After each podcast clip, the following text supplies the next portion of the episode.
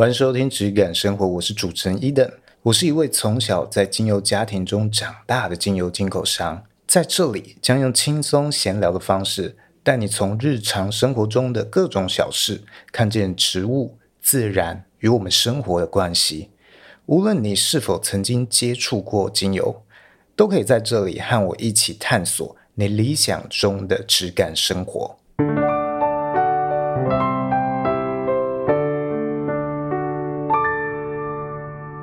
我觉得一个人在碰这些东西，没有热情，真的没有办法都知道。对，像我自己就是对于这一些新的东西或 AI 的东西，我算是蛮有热忱在追的，所以就一看到这些东西，我都会赶快来试试看这样子。像是以前什么区块链啊什么，我都也是有玩过一轮。这个呃，没想到我们今天居然是这样的开场，哦，我觉得 这个这个开场蛮有趣的。对，我觉得介绍一下 Jimmy 好了。今天这个我们的来宾很特别，他是童颜有机这个保养品品牌，他的共同创办人，还有现在的负责人 Jimmy。Jimmy 跟大家打个招呼。嗨，各位听众，大家好，我是童颜有机的呃有机长 Jimmy。我之前其实也已经跟这个 Jimmy 吃过饭，聊过一次天了。那我觉得其实我们两个有一些东西，我觉得有一点像，个性上我们都是那种很会钻牛角尖的人啊。然后我们钻的牛角尖可能都是那种消费者不见得会在乎的事情。做这一行，我觉得很多是自己在意，然后再去找到有共鸣的人，对吧？好，对，我觉得是这样子。那刚好。Jimmy 他在有机这一块哦，化妆品有机这一块，他是非常专业的，然后至少他涉入的比我还要深。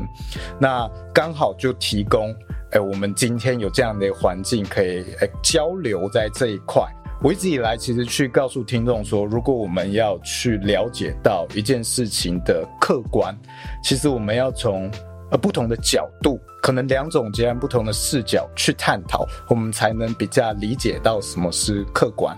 那我觉得，我跟 Jimmy 其实我们都是对这种自然或者是植物很在意的，但是我们的切入点不同。像是 Jimmy 他是从比较化妆品的角度，那他就要去在乎到他的客人是不是大部分的人能够不要有敏感的状况。啊、哦，这个安全性的部分，那我的话比较像是会从品酒一样或品茶一样的方式去看这个精油，比较农产品。那我们走的道路就会不太一样。像我可能会说啊，台湾这个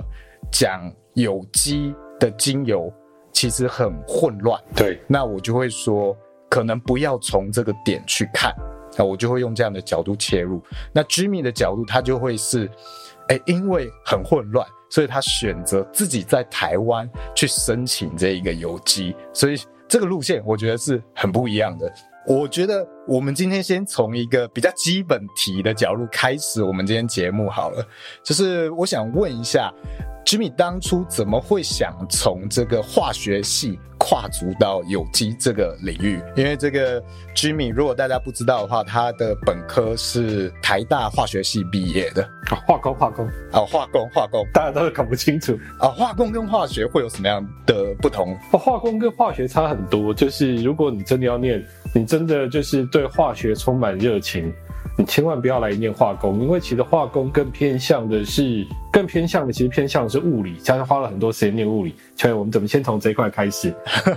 好，简单来说哈，化工就是你要盖工厂啊，然后你的一些制程，你的你怎么样让你的反应效率可以最佳化等等，这一些会是在化工的范畴。怎么样可以把这些配置，我们要做一个。化工厂或半导体厂这些的配置配置最好，但是化学反应要怎么样去做这些反应？哎，拍谢，这是化学系的领域，好，所以说有时候会被一些有时候会被一些名词所误导，就像有机这两个字也一样。我们在我跟 A 人在说有机，我一开始在做有机的时候，我就跟我爸讲说，好，我在我要从事有机哦，我爸很兴奋，因为我爸以前念书也是念也是念化工。他说：“哦，以前跟你讲有机化学，你一点兴趣都没有啊！你现在自己会做有机，很好很好。我说哦，做的这有机跟你有机化学都是 organic，不过我赶快不一样。对我们都知道嘛，就会有一些差异。对，你是有没有什么样的动机，或者是某某些事件，让你对这件事情下定决心说，啊、哦，我要开始做这件事情？其实要做这件事情，我觉得跟 Eden 一样，我们应该都有一些的理念。然后也有一点的反骨，就是我为什么要做的事情都跟别人一样，对不对？对，很少人在说精油，我还要品精油这件事情。好，我我想这是我们共同的点。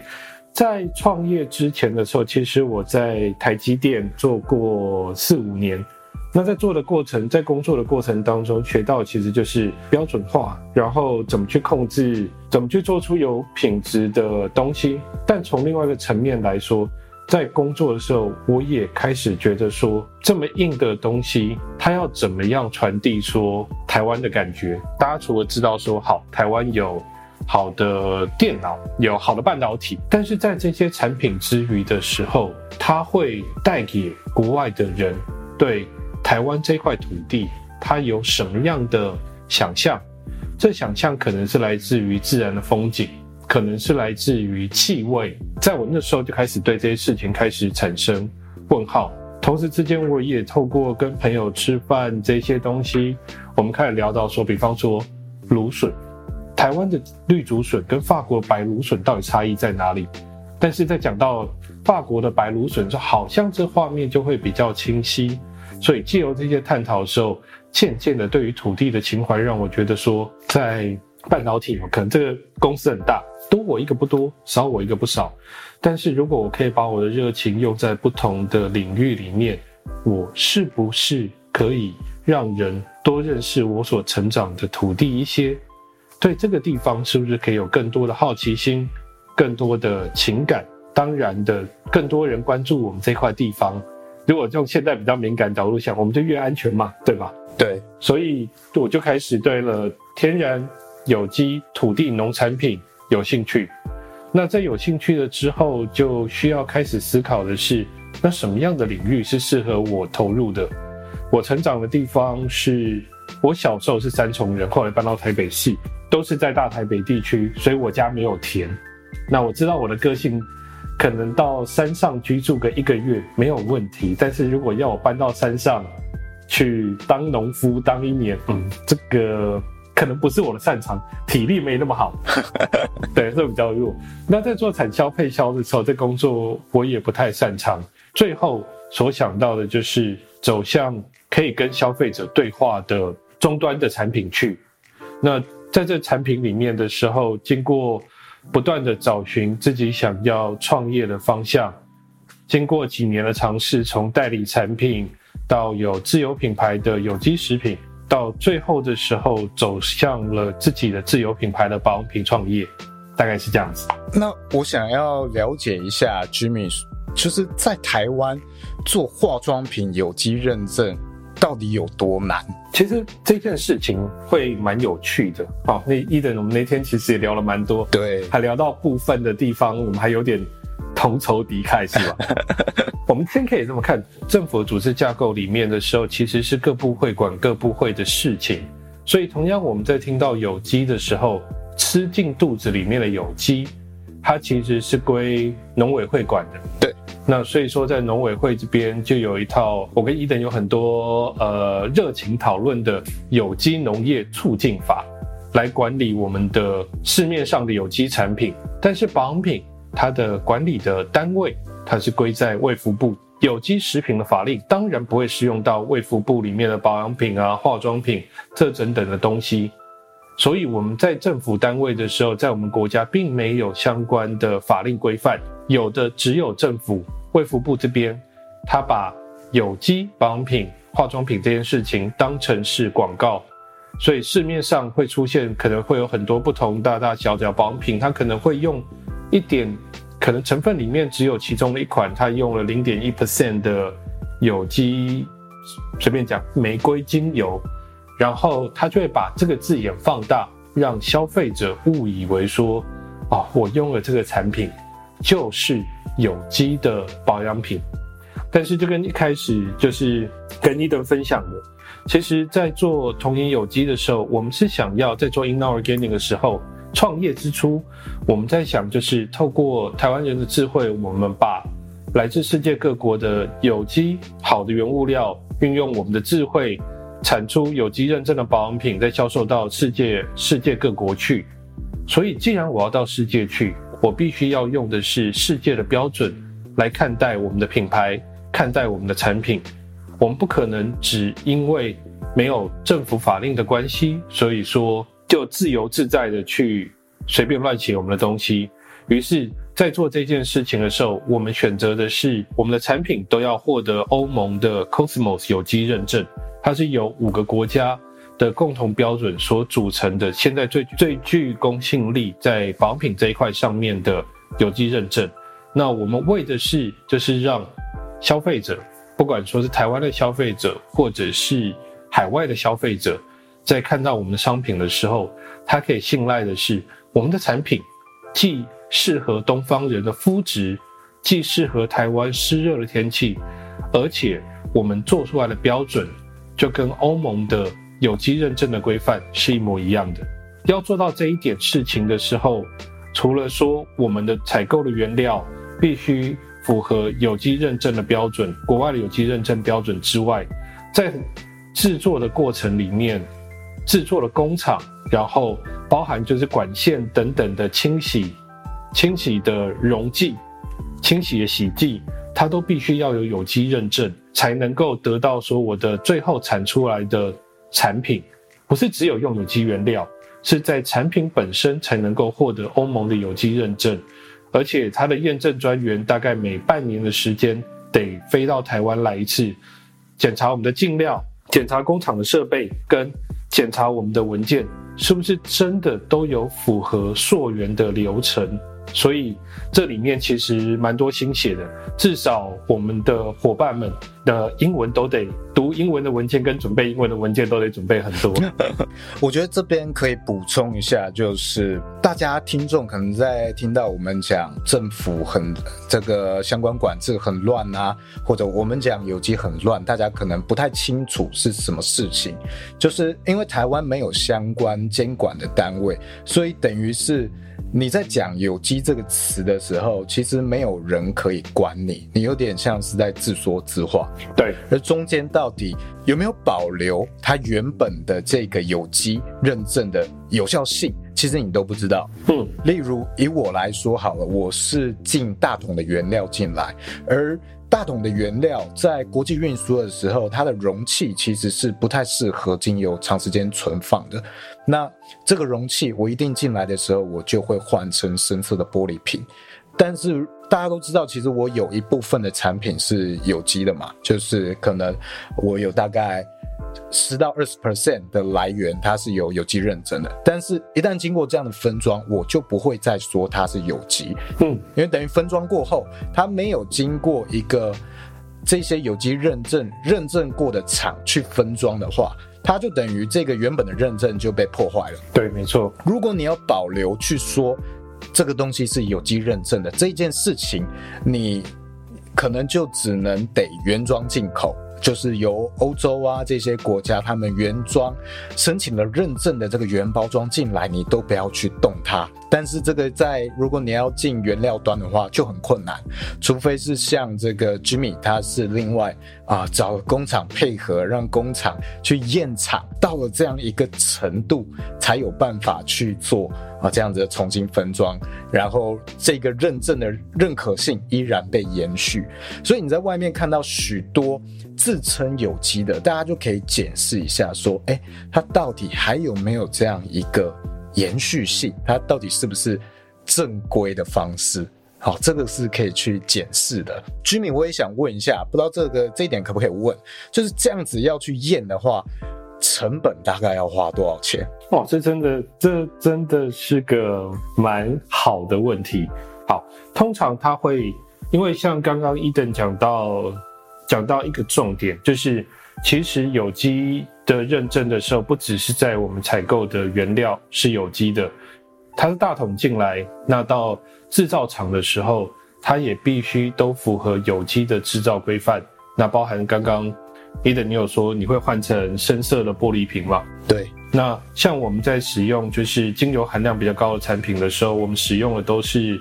紫晶瓶，就来自来自荷兰的紫晶瓶。对，这个我也非常熟悉。对，我相信听众非常熟悉。在整个制作的过程的时候，它也需要经过验厂。那比较特别的是，如果因为像我们当初我们觉得做有机的时候，我们其实在台湾找不到就是有有机认证的工厂。就是可以配合我们工作的，可以配合我们制造的工厂。那我们要做到这件事，我们要怎么做？好，我们所选择的方式是，好吧？那这样我们就找到愿意跟我们合作的工厂，然后你的验证费用我们出，就这个验证费用我们也 cover 掉。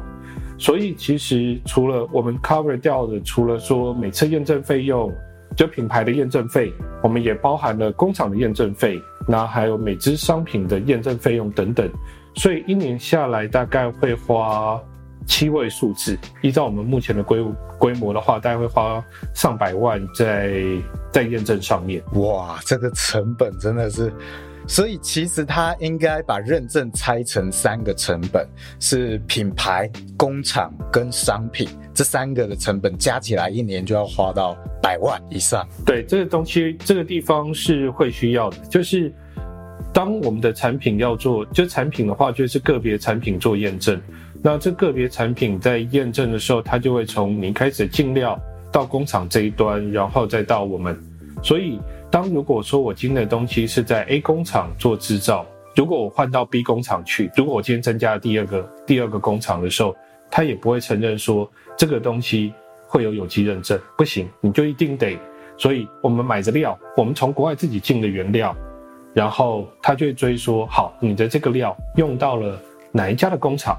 那这一家的工厂是不是在我的验证里面被许可制造的工厂？是的话。出来的产品才能够真的获得使用这个有机，使用这个有机认证。那这样子的话，工厂假设它获得了这个验证，嗯，它是不是就可以接更多其他厂商？它同时也要申请这个有机认证的话，它就可以帮忙协助做这一端，就只要各品牌对去负担这个商品的检验跟品牌的检验费用就好。哇，Eden 真的是问到一个关键的地方哈。对，所以说它会有差异。像我们合作的，这时候这时候就有差异了。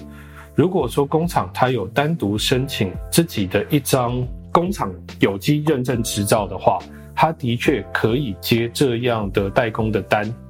但是生产的产品各个厂商，就是跟他合作的厂商可以省掉工厂的验证费用，但自己还是要负担就是产品的相关的验证跟自己的文件准备。不过，我们的合作关系的话，会是这个工厂的，它并没有单独的一张认证，等于是我们 cover 到，我们就像是一个虚拟整合的、虚拟整合的垂直的伙伴，我们是一张合作的认证，从制造到产品到品牌是同样的一张认证，这样子。哦，所以等于你们是捆绑在一起的灵魂伴侣。我们是绑在，我们是生命生命共同体，本来就是这样，因为。真的真的很难得。那在我们合作之前的时候，其实因为我们的合作伙伴也是之前因为合作的关系才变得更加认识。那其实蛮有趣的是，之前他们也接过，曾经有接受过台湾还蛮大的有机通路，询问过有关有机洗剂用品的制造等等的事情，他们也花了很多的精神，但最后对方放弃了。但他们还是有个梦在，刚好我就是想做这样的事情。我们遇到了之后，就真的变成是很好的伙伴，那一路的一起努力到现在。那中间当然也有其他的人可能会说，嗯，你们可以就是 inorganic 的东西，既然是你们做，同业有机的东西当然是你们做，那你们可不可以帮我们做？他们会跟对方说，不是只有这个，不是只有帮你们做这么简单，你们自己还要准备很多的，你们自己还要准备很多的文件，你们就要准备。可追踪性的文件，而且你每年都要继续提出，是你如何让你的产品更永续的永续报告，每年都要说你要怎么样在环保这件事情更精进上，所以不是那么的简单。那多半在这样子的说明过程当中，对方就打退堂鼓了啊、所以就连你们已经处理好了工厂验证的这一段，其他有想要做的，还是碰到光产品和品牌的验证，他们就受不了哦。他甚至不用管到厂这件事情，他们就打退堂鼓，就会就可能会打退堂鼓了，因为里面准备的文件像这样堆起来的时候，应该会有。虽然我觉得。有一些有一些文件是电子化了哈，它整个，但是平常会准备的文件也真的是厚厚的。现在大概已经没多少年轻的听众可能看过电话簿了，但是如果是就这么传统的电话簿的角度来看的话，大概会堆个十本，十本没问题吧？哇，因为会有蛮多的文件，而且它也会很讲求你的资料的，我们在讲 integrity，就是我们在讲一致性。因为比方说他在抽场的时候，他可能会很随意的点开公司的 ERP 的系统，然后就说：好，你这一次的东西，你在你的系统里面的进料，跟你的制造商，就你的进料跟你的使用到的原料，然后他会 cross check 跟你在制造商那边的资料是不是吻合的，是不是一致的。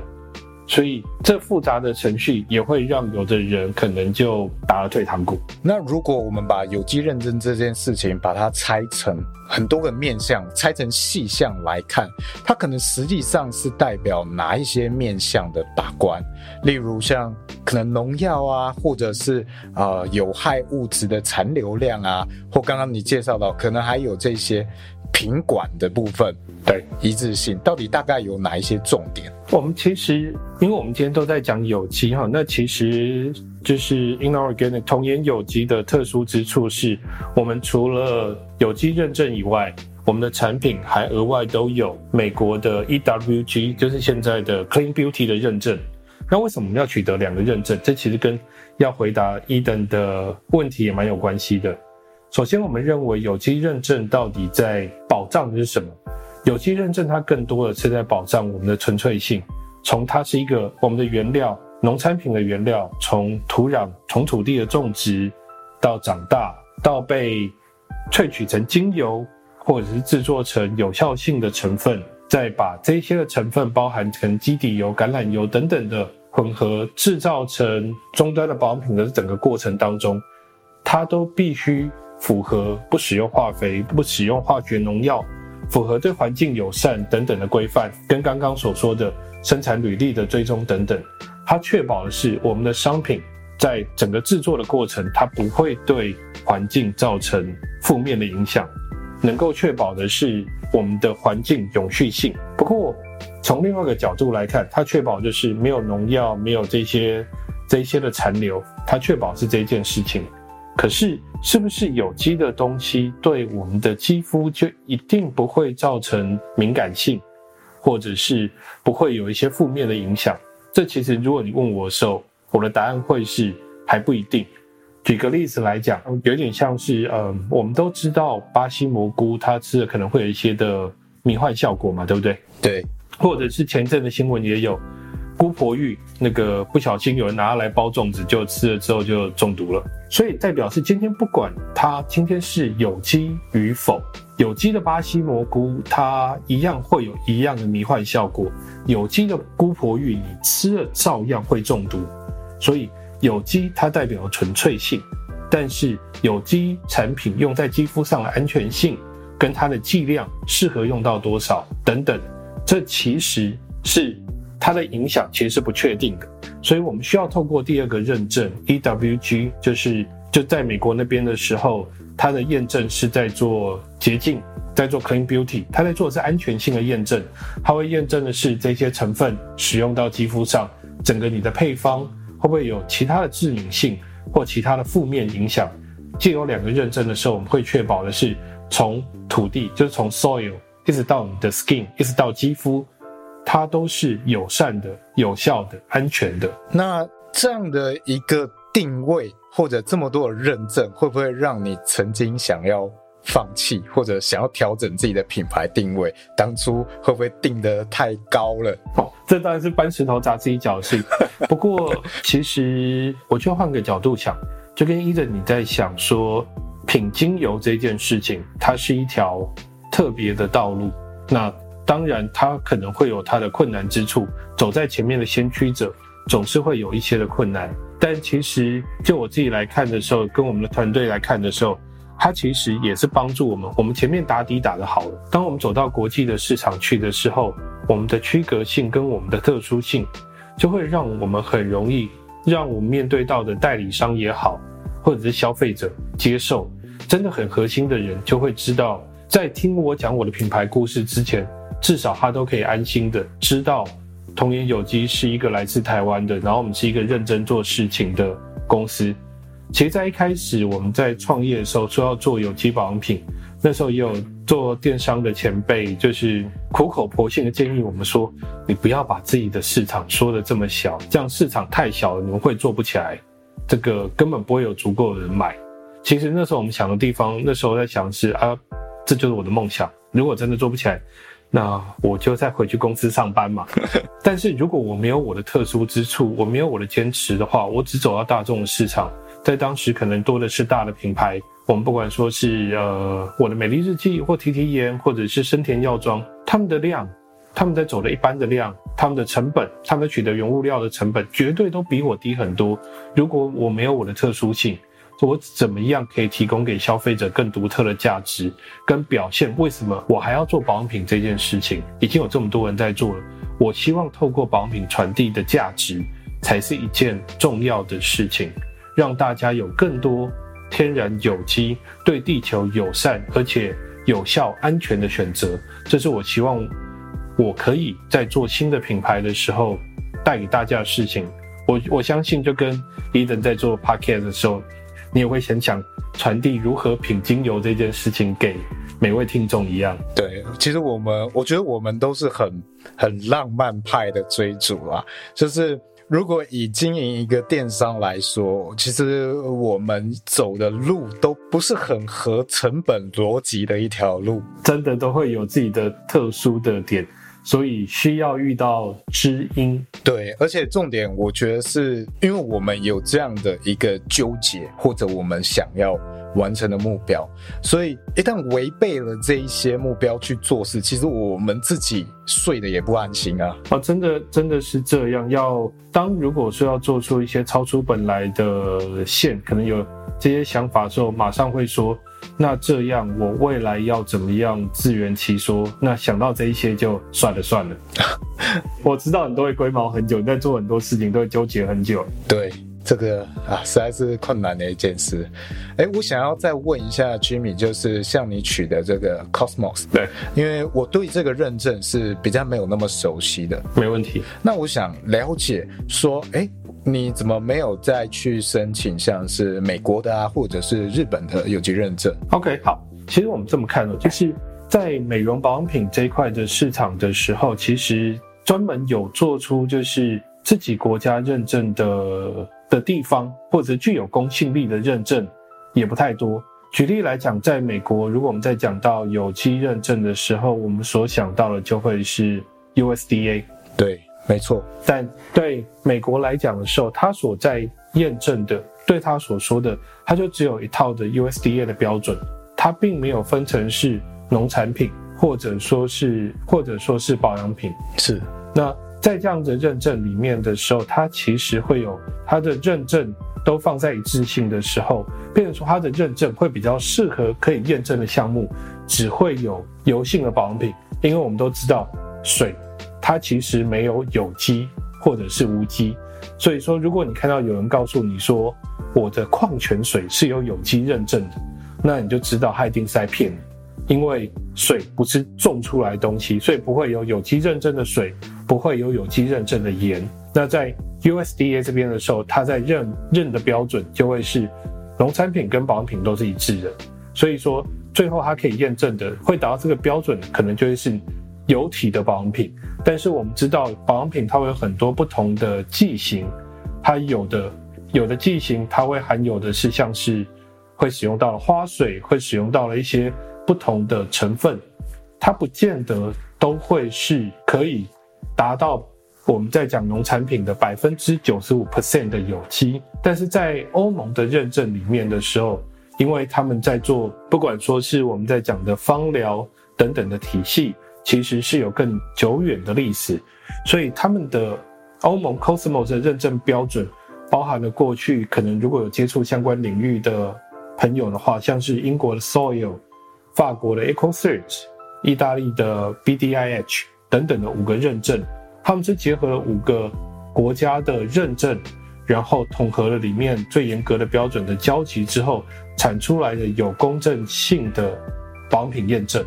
欧盟的保养品验证。那也因此，因为它有考虑到中间的弹性，它可以更快的推展到不同的国家区域去，那也相对的在各个国家之间比较容易被接受。那像刚刚 Eden 有问到说，为什么不拿日本？日本其实它也没有做自己的有机验证的保养品系统，其实蛮有趣的。就是我们会认为，的确我们在看到日本的农业，我们会认为说日本种出来的草莓很好吃，呃，苹果也比较大颗，比较甜。但实际上，像在日本，它的有机农地的耕作面积比例，其实并没有比台湾还高。在这边来讲，我们都还是在。有机领域里面的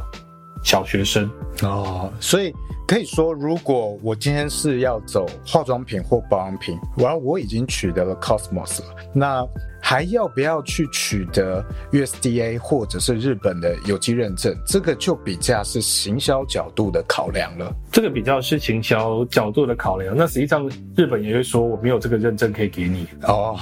对，我没有在做，我没有在做这件的事情。好，所以大家消费者在看这些认证的时候，就可能要比较注意到说，哎，你今天到底关注的点是什么？啊，你的认证到底有没有对标到你要关注的部分？是的，没错。所以像在日本的市面上，如果比方说我在创业之前的时候，我也很常会跑呃日本的一些保养品的相关的一些的零售店去看。他们里面其实也会有很多的保养品，其实在强调也是获得欧盟的 Cosmos 的有机认证啊、哦，是是是。那这边我想要再跟 Jimmy 分享一下，就是呃，为什么我在精油领域，我最后会选择比较不用有机这个角度去切入？是哦，其实一个很大的原因就是有很多去标榜有机的品牌。但他们的售价、零售价，嗯，其实都远低于我认为它的合理价。就是因为我跟 Jimmy 都是有在做生意的，所以我们大概可以看得出来，OK，它里面大概有代理要拿多少钱，它批发可能要多少钱之类的成本，所以它能不能做起来，这个我们看价格大概可以去判断它的成本。但是有很多。这样子去标榜的精油，它却是在我认为纯精油的这个标准线以下的。啊，会有这样的状况。我这边分享一个，其中我觉得很代表性的给 Jimmy。好，然后这个我贴到 Jimmy 的里面，Jimmy 一定知道这个品牌。好，我来看，我来看。好，我也贴给这个是 Jimmy 熟悉的品相。好，哦，Jimmy 自己也有进的。好好好，我来看，我来看。我们来探究一下这个里面。可能发生了什么事，我们都不讲这个品牌，就是不要害到我们自己，也不要害到他。对对对对对，这纯粹就是呃知识性的探讨，知识性的探讨，合理性的探讨。也许人家嗯，好期待着，点开来看，真的好扣零。这怎么可能呢、啊？就是 Jimmy 也有进乳香，对，他知道乳香的成本。那我自己也有进乳香，那我自己进的是印度乳香，已经相对阿拉伯的乳香来说，算是很很经济实惠了，因为它的野生产量很稳定，它的价格这几年都没有波动。但是，即使我今天是进印度乳香，我可能也没有卖办法卖到它这个价格，就是零售价格。它这个品牌是一个欧洲很大的品牌，然后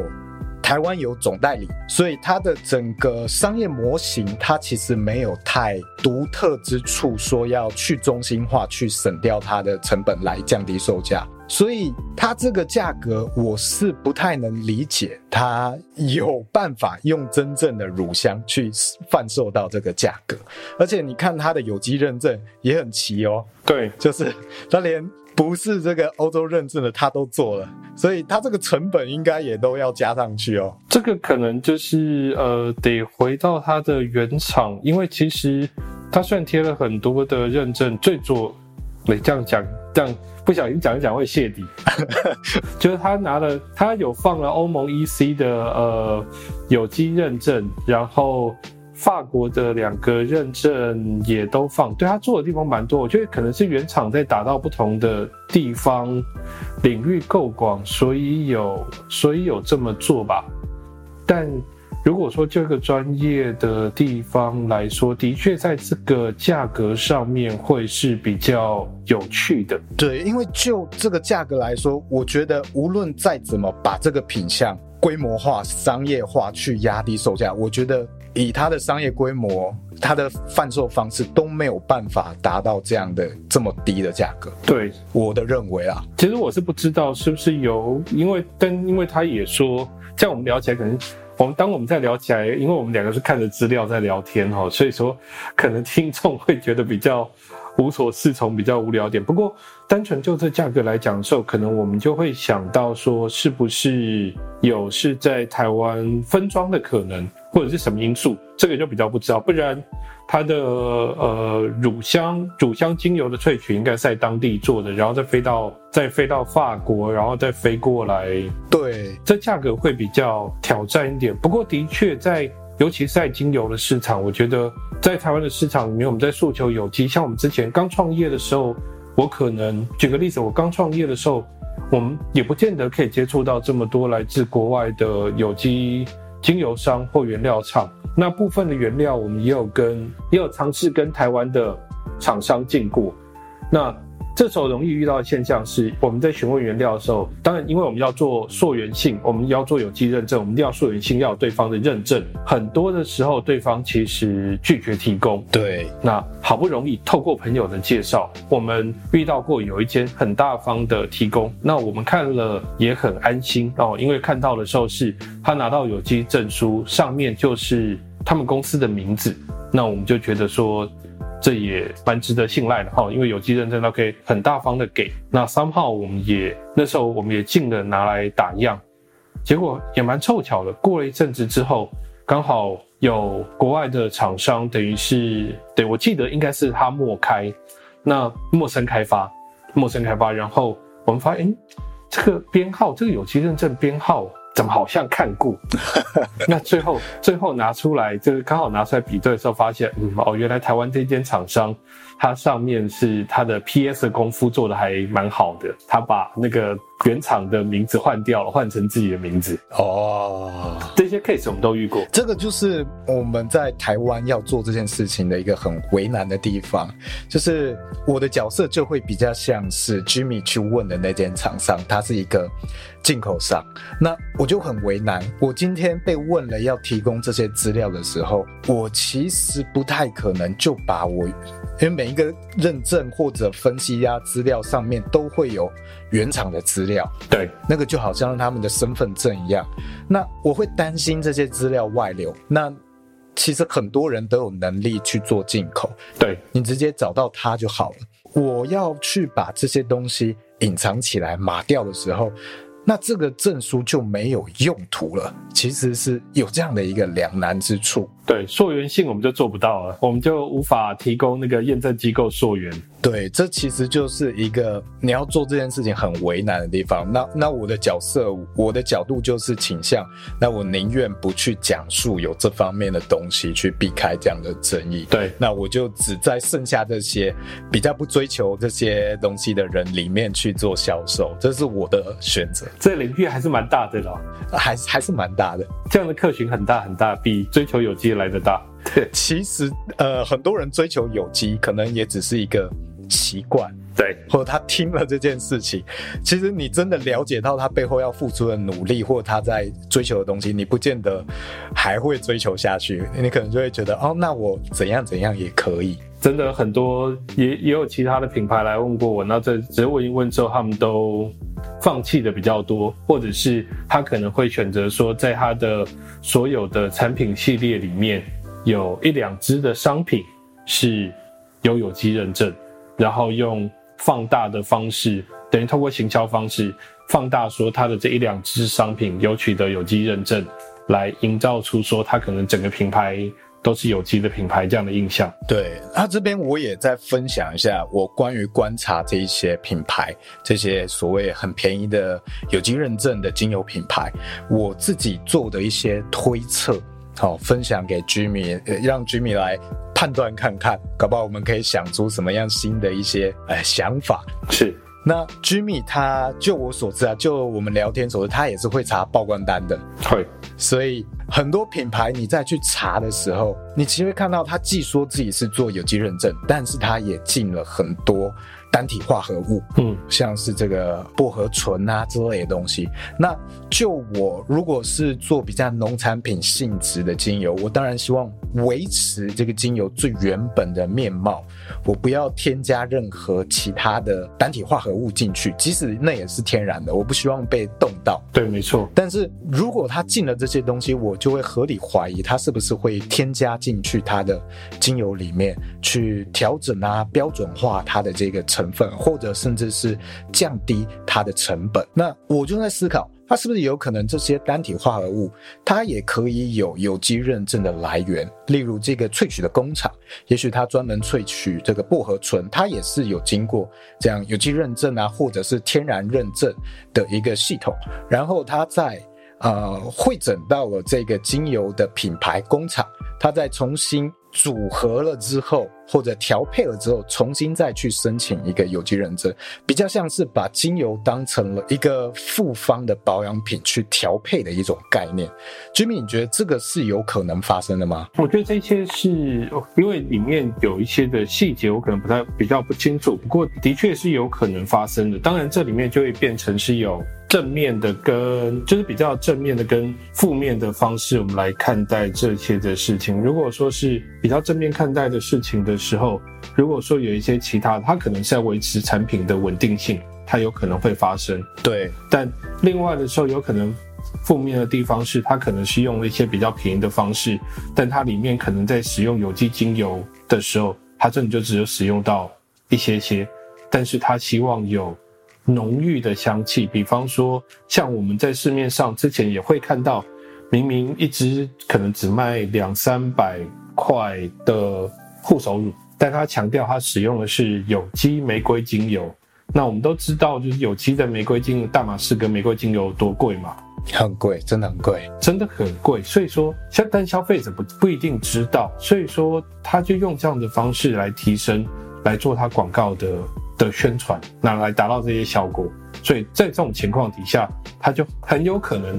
把刚刚像 Eden 所说的方式来制造出这样子的气味效果。所以我觉得消费者也许可以去检视一下你的品牌，也许有机这个词不能够打上一个标签，把它等于成是植物最最原本的那个面貌。它也有可能是一个复方复合式产品思维去制造出来的一个产品，其他就是煮一道菜。就对我来讲的时候，对我来讲，其实保养品是保养品，它就像是料理好的菜。那怎么样一道菜对身体是好的？它里面就会复合了不同的元素。我们在炒一道菜的时候，有不同的不同的蔬菜。那这跟我们在一开始的时候不同的青菜，就是我们在采购的。本来最原始的蔬果之间本来会有一些差异，大概是这样子。对，所以我觉得就回到我们比较前面去讲到的，我们消费者其实应该要去理解到，哎，有机它到底代表的是什么东西，代表的是什么意涵？有时候我觉得在一些品牌啊，或者是机构，芳疗师在教学的时候，有点太添加了一些不属于它的标签进去。嗯，例如它就代表了这个东西没有被可能。标准化去调整一些里面的气味，让它比较稳定之类的。这个没有说好或坏哦，因为以化妆品相关的这种思维，其实你让它稳定是比较合常理的。不然以一般精油农产品思维的方式去做，它的气味蛮常会有比较大的波动。这个可能是在化妆品领域它会比较难去承担的一种表现波动。所以也很难说它到底是好是坏，就看你怎么样去用什么视角和你的目的是什么，应该是这样讲吧？对，就就是伊登讲，其实也没错，就是在各种不同的精油领域很大，那跟怎么去运用都会有差异。那比方说，像因为精油是活的东西，每一个年度即使是同个地方栽种的，因为它的风土特化的不同，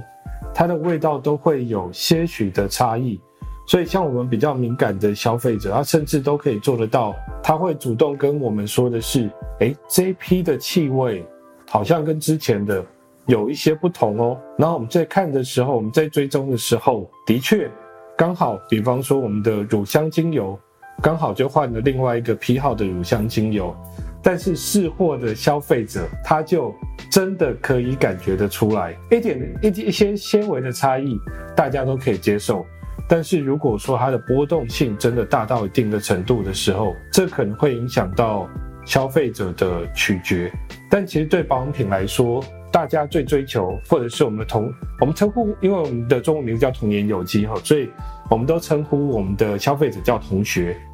所以大大家一起学习，因为在精油的领域，在永续的领域里面，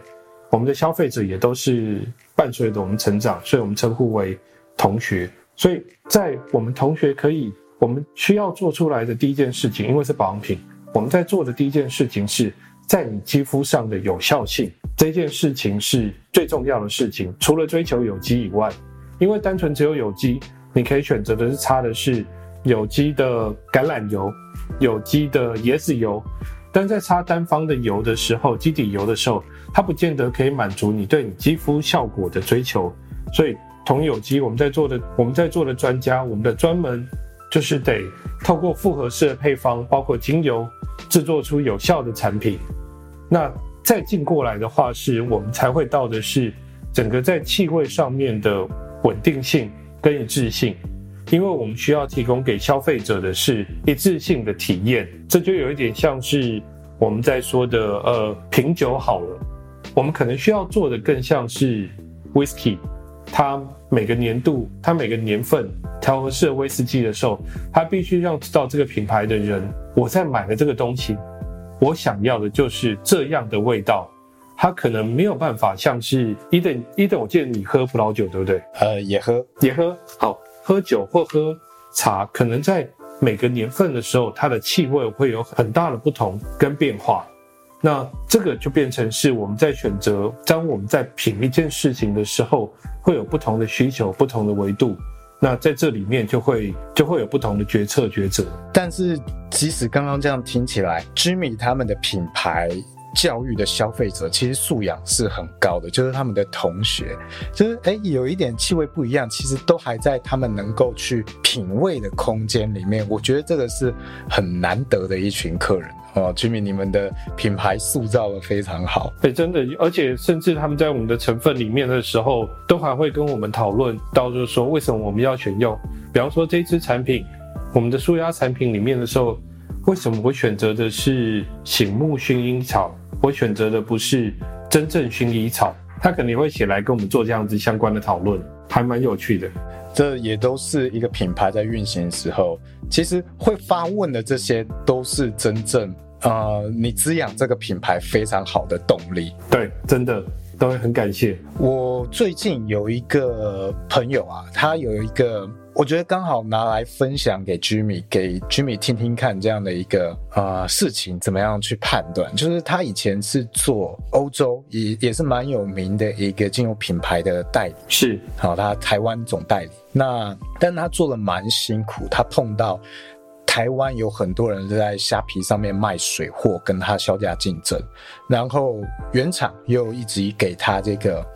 啊、呃、每年订购量的压力，对，好，所以他想要脱离这个品牌，他自己去找原料，自己做，就像是可能像是我这样，或者是找我批货这样子的概念，然后去服务他现有的这些客户，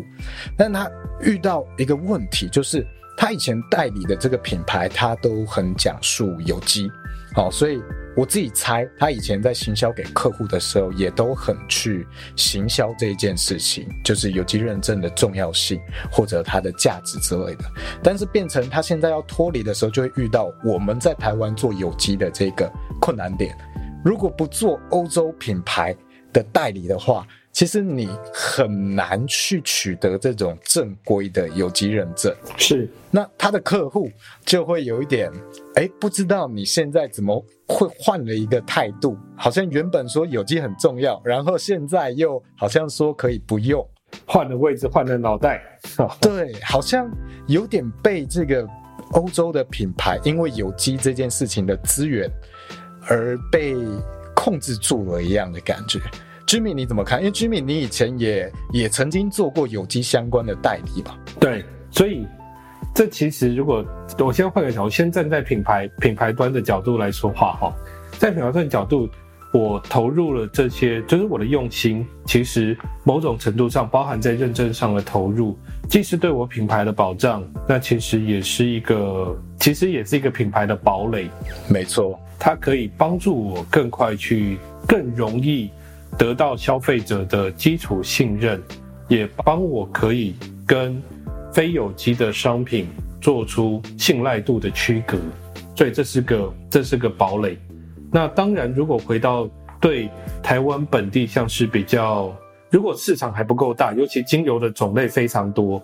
随便 e t h n 你代理你代理的精油有超过一百种？呃，我大概七十种。七十种，光是七十种，你每每一种，如果你都要拿额外的认证的时候，不管说是准备原料，不管是准备资料，跟准备验证相关的费用，它可能就直接让你的成本暴增，不知道要不要一倍，因为从不同的量来看，有可能多了，你的成本可能就多在这一倍，但是多了这一倍，你要转嫁给消费者，谈何容易？它可能会变成比你跟原来的品牌要进东西都还要更贵，都有可能。对，而且市场上又有那么多，我们刚刚看到那么便宜的有机认证精油。对，那个那一家一直是我觉得很 magic，但我不知道它进的量到底有到。就是如何可以达到这个地步？不过真的是市场有机界的呃价格领导者。对，所以这个真的是一个蛮两难的事情啦。就是，嗯，是不是也可以说，它有机也有可能会被变成了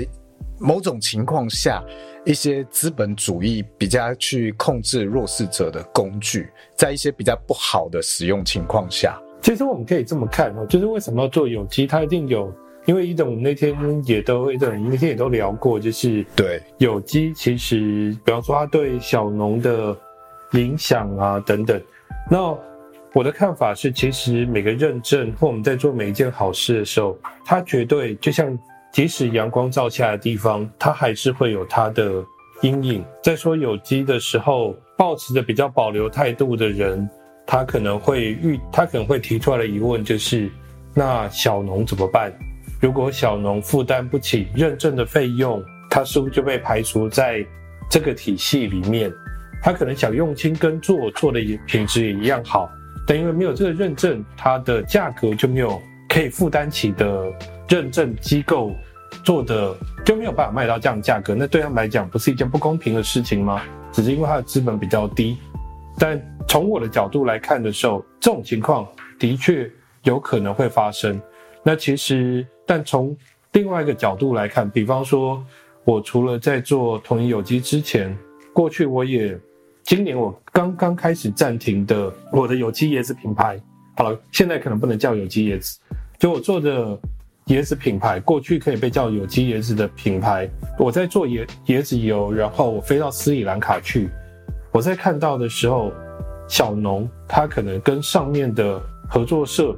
他们之间做了契作的关系，然后我再跟合作社这边做了契作，透过这样子的方式，保障了小农的当地一些不同农民的生活。那经过了六年七年。我也看到，当初我一开始去的时候，他们还是茅房，是泥的路。到最后一次我去的时候，他的房子不能说是已经变成我们的钢筋水泥，但至少他有砖基，他的房子已经是砖造，而且他的家里有电力，然后也有液晶电视等等，他的生活有改善，而且重点是因为他采取了有机，他必须符合有机的规范，所以当地的环境没有因为追求经济的发展而被破坏。那这是我在看到在推广有机事情上面的正面价值。那当然，这可能是百分之八十的情况，还是会有一些百分之二十的情况。比方说，我也听过，为了要确保水路，因为有机的时候，我们讲求的是你的土地不能被污染过，所以有的人可能会为为了维持它的农地的洁净性。包含就是流过的水，它可能前面不能够经过一些有被污染疑虑的农地或者是地区等等，所以它可能必须用人为的方式改变水文。这个我也听过。那当然这些事情就不会是我们希望可以做到的，对环境有序、对环境友善所想要看到的事情。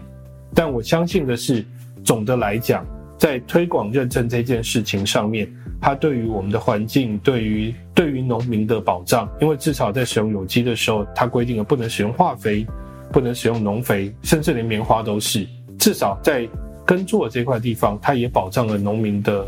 健康，栽作者、耕作者的健康。我觉得这些意义都是正面的。嗯，所以其实也可以说，嗯，这些东西它当然是很好的规范，但其实消费者。也要多多参与去了解一下，对，诶，有没有可能它开始产生了偏差？哦，好像我们选出了政府，我们还是要尽到监督的义务，有点像是这样子的概念。对，就像我们我们私下说，台湾的呃，好了好，还还算私下说，就其实我们我们在知道台湾的有机认证的时候，其实如果真的很。认真很在乎这件事情人，除了看到我们当我们我们在地的有机蔬菜以外，有人更执着的，他可能还会看到他的验证机构哦，对，他的验证机构是谁？通常会差蛮多的，因为我们也知道不同的不同的验证机构，它的验证标准也会有所差别。那当然，这些事情其实有机认证的存在，就是为了减少掉大家。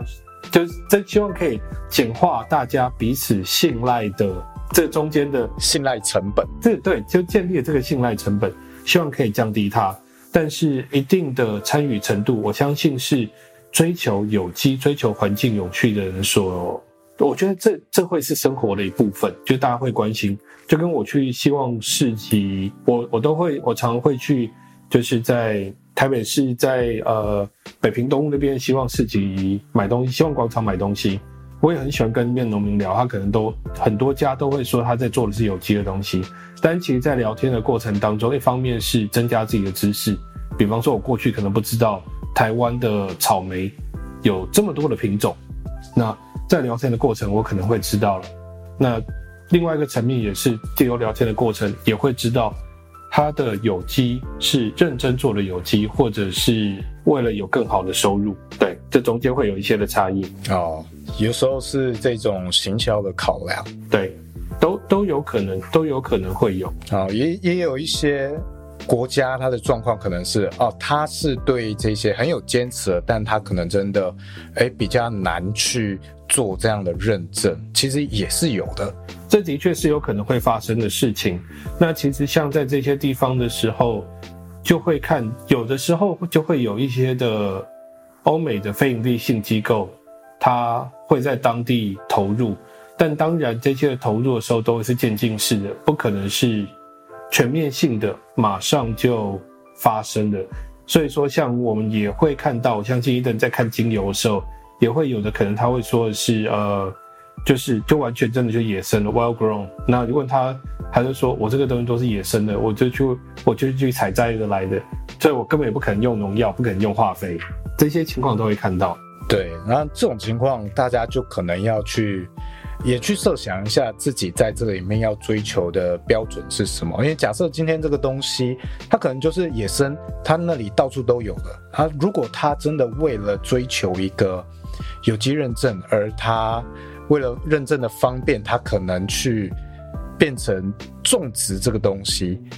好，那是不是有一点本末倒置？哦，可也可能会有这样的一种可能性，就是我觉得大家还是要去反思一下自己在这里面到底追求的什么东西。对，就是在每个体系，我觉得重点是，不管说你在做选择的时候，我觉得蛮重要的是有意识的选择是蛮重要的。像伊登在挑精油的时候，会更重视的是这一支精油是不是可以表现出自己的原始表现、原始品味。对，是那。在我在做选择的时候，是因为我们的来源很多，我们必须要提供给我们的消费者更多的保障。那我也必须要，我必须要做的事情是，我对消费者的承诺是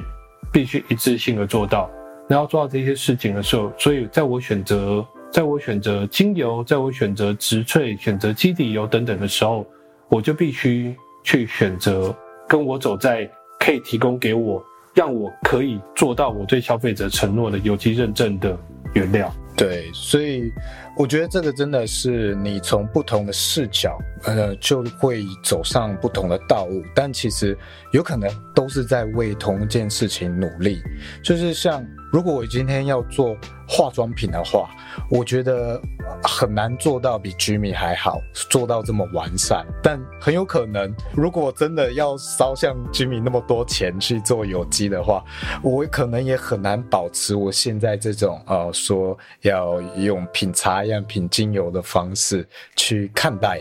这个精油的表现。这个真的是。要端看你到底是针对什么样的需求状况啊，会有不一样的表现。的确，因为这样子就是你要表现出每一批差异的时候，要如何解释给消费者听？对，那还有这些的量，大家这样就烦死你啊！教育成本超级高，而且你没有办法告诉他说，我这一批，我这个二零二三年五月所做出来它的。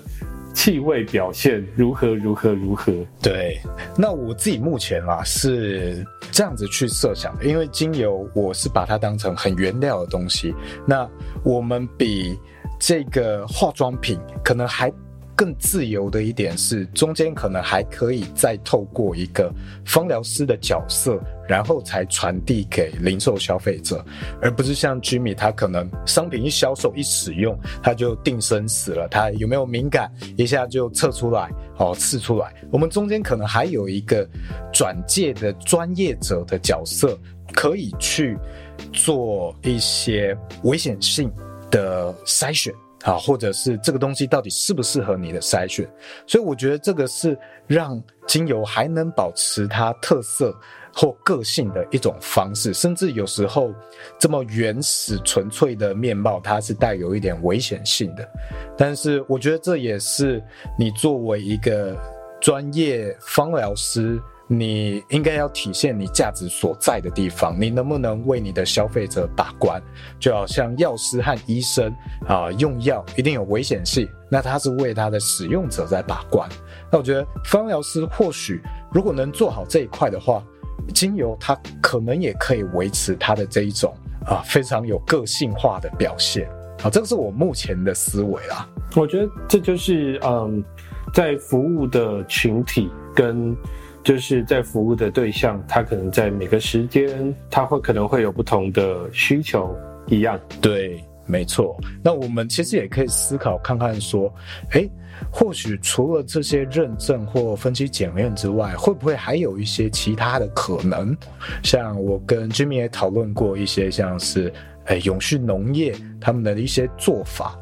也许结合一些现代化的科技，可能诶区块链技术啊，或者是短影音哦，它变得很流行。也许你更多去呈现你自己的呃种植的状态啊，或者是萃取的状态，也许这个也能当做一种信任的桥梁。这个都是我觉得消费者可以去重新思考看看和探索看看的啦。对，就是其实我觉得在建立。信赖的时候有各种不同的方式，各种不同的媒介可以传递我们想要传递的讯息。那重点我觉得都是在传递，做到如何把。我觉得作为消费者的话，就是有意识的消费，知道你在买的是什么。尤其我相信每一位在使用精油的，不管是听众或者是使用者，其实相信自然的力量的这件事情。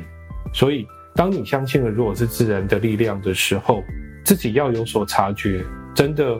需要问自己：我在这过程当中，我要的是什么？对，我觉得是一件蛮重要的事情，因为也是在你的投入才会产生力量。对，没错，也是给不管是给伊德或给我的支持吧，对吧？哦，像我们今天录音 podcast，这其实也算是某种程度上的一种证明。是，就是你在现在的这种社群平台或各种技术媒体的发展之下，诶，你有机会用这样的方式去听到，也许一个品牌经营者或一个进口商，他在对自己事业的一些思想。到底是怎么样去构思，而不是只有可能书本上哦很官腔的一些话语，这些其实都是很真实、很难去很难去伪装的。也许这个也能够取代某一部分的这一些分析啊，或者是认证，去取得你的信任。或许这个是你在追求的这一些报告里面，它可以去取代的。好，这个也是大家可以想想看的。这的确都蛮重，这我觉得这其实其实都蛮重要的，因为其实，在我们团队里面的时候，我们自己也会知道事情是拿到认证，这只是一件事情，它只能如果它对我来讲，可能就是我们是好宝宝，那我们真的有做这些事情，拿到了两张的奖状。可是当我们拿到这些认证的时候，对于我们的消费者，对于使用者来讲，到底会有多大的差别？其实大家就像伊登刚刚所说的，大家在乎的还是我们的起心动念，还有我这么执着的去既拿到 Cosmos 跟拿到 EWG，到底我想要完成的是什么？不是只有我累积了两张认证，是我想带给环境什么？我想要带给我们的同学、我们的消费者什么？对，我觉得这些价值是需要传递给消费者，不然。市面上其实拿到 Cosmos 的保养品，在欧洲、在美国、在加拿大，在不同的国家，其实都有好些的不同的业者。但我们要到这，我们要到人家的土地去，我们要销售到海外去。我们除了有认证以外，我们也需要告诉人家，需要让人体会到我们的品牌有什么的不同。这个起心动念、感染力跟信赖感就很重要。对。因为所有的东西使用，包括像是兴趣的培养，它其实可能都是这种比较阶梯式的，一阶一阶上去的。那像是 Jimmy 他的品牌，他做了这些认证，花了这么大的钱跟心力，那他可能就是，诶，你初次在接触这个产品的时候，你可以更信赖。更安心使用，跟第一步去尝试踏上那个阶梯，啊，一个很平稳的台阶。但是，诶，那下一步呢？这个 Jimmy 他到底想要努力的是什么东西？啊，或许我们还是很值得去花一点心思，像今天这样的机会，去听一下他的讲述。这个可能才是更灵魂所在的地方。谢谢。那 Jimmy，哎，Jimmy，你要不要帮你在这个每一集下面的呃关于栏位去放你的官网啊或商品的连接？哦，好啊，好啊，不见得有什么转单效果啦，你可以把它当成哎 Jimmy 到此一游。好，这个至少那个在这个平台我们曾经互动过。那如果可以的话，我看。看，如果不介意，我也可以提供一个 coupon code，如果愿意尝试的的的听友的话，也许可以使用看看，体验看看，好不好？哇，好。那那这个太好了，那我就会把这个连接也也以及如果有这个促销代码的话，我也都会附在关于我的连接。有兴趣觉得听了 Jimmy 的理念啊，觉得很棒的人都可以去他的官网看看。好，那今天就非常感谢 Jimmy 来分享这么多啊有机深入的一些故事。啊，让我们有更深的了解。没有，我觉得很高兴啊，可以跟伊登这样子的对谈。那当然，我觉得很多的东西就是在对谈当中产生激荡。那如果说不同的就是听众朋友，如果有任何意见，这个不管透过伊登让我知道，或者是直接在我们的 fan page 留言都可以。好，那就今天非常感谢 Jimmy 啊，谢谢 Jimmy。好，谢谢 Eden，谢谢。好，那我们今天就到这边告一段落。如果有什么评论留言啊，都可以给我们个五星好评，告诉我们。好，谢谢大家，拜拜。谢谢。